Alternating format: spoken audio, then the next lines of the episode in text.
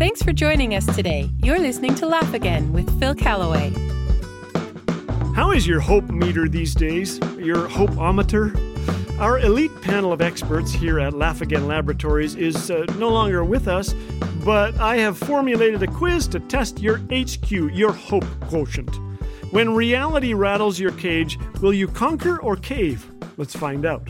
Keep track of your answers, we'll tally them at the end.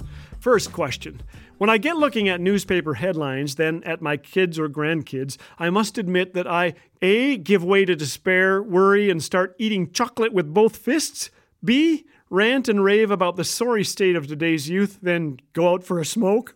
C. Remind myself that I was a mess when I was their age, but God loved me and changed me. If there's hope for me, there's hope for them. Question two.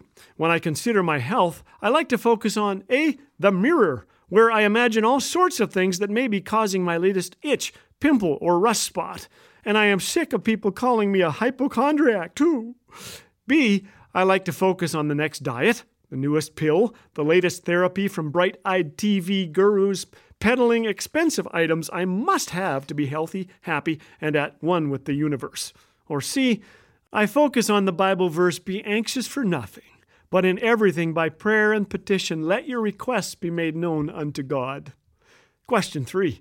When times get really tough, I think I will A. fill my camper with canned goods and ammunition and hole up in a bomb shelter in the middle of the Mojave Desert. B. Medicate? I'll take whatever works. Right now, I'd like some vanilla bean caffeine. Just hook up the IV. Or C. Pray. I'm thankful that when times are dark, my light can shine brighter. There have never been more opportunities to make a difference in this world. Question 4. When I hear about the tragedies, I A. ignore them. Why would I worry about others? I've got enough to worry about myself. There's so much money to be made and spent on me. Or B. Sit and stare at the news for hours. Give me tragedy. Give me disaster. It's intriguing, thrilling, as long as it doesn't affect me. C. I care deeply about the hurts around me, but I refuse to dwell on things I can do nothing about. I will do what I can to fill the lives of others with hope.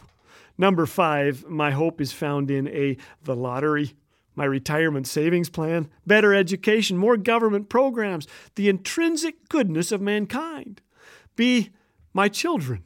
They will achieve everything I failed to accomplish and experience, and I shall ride the wave of their success and popularity. It is time to drive them to soccer, hockey, football, baseball, piano, guitar, viola, banjo, tuba, ballet, Yugoslavian classes, and Lund art lessons. Or see, at times things look hopeless, but deep down I know my hope is a living hope found in a risen Savior, Jesus. Well, now it is time to add up that score. For every A you selected, take three ice cubes and put them down your pants. B's are worth one polar plunge into a glacial lake, and every C will earn you a cup of hot chocolate in a comfy chair by a warm fire. Where is your hope found today? I trust you've placed it in something solid. You know, I think we've all needed hope lately. I sure have. I guess that's why Romans 15:13 has become one of my favorite Bible verses. It is my prayer for you today. May the God of hope fill you with all joy and peace as you trust in him, so that you may overflow with hope by the power of the Holy Spirit. God bless you, my friend. Hey, thank you for listening. Tell your friends about Laugh Again and go make somebody's day.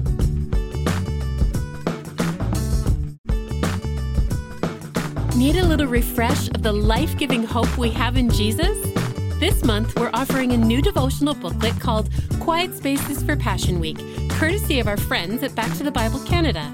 It will deepen your reflections on the power and wonder of Easter as it takes you through the events of Passion Week. Request your free copy now at laughagain.ca or call 1 800 663 2425. Laugh Again, truth bringing laughter to life.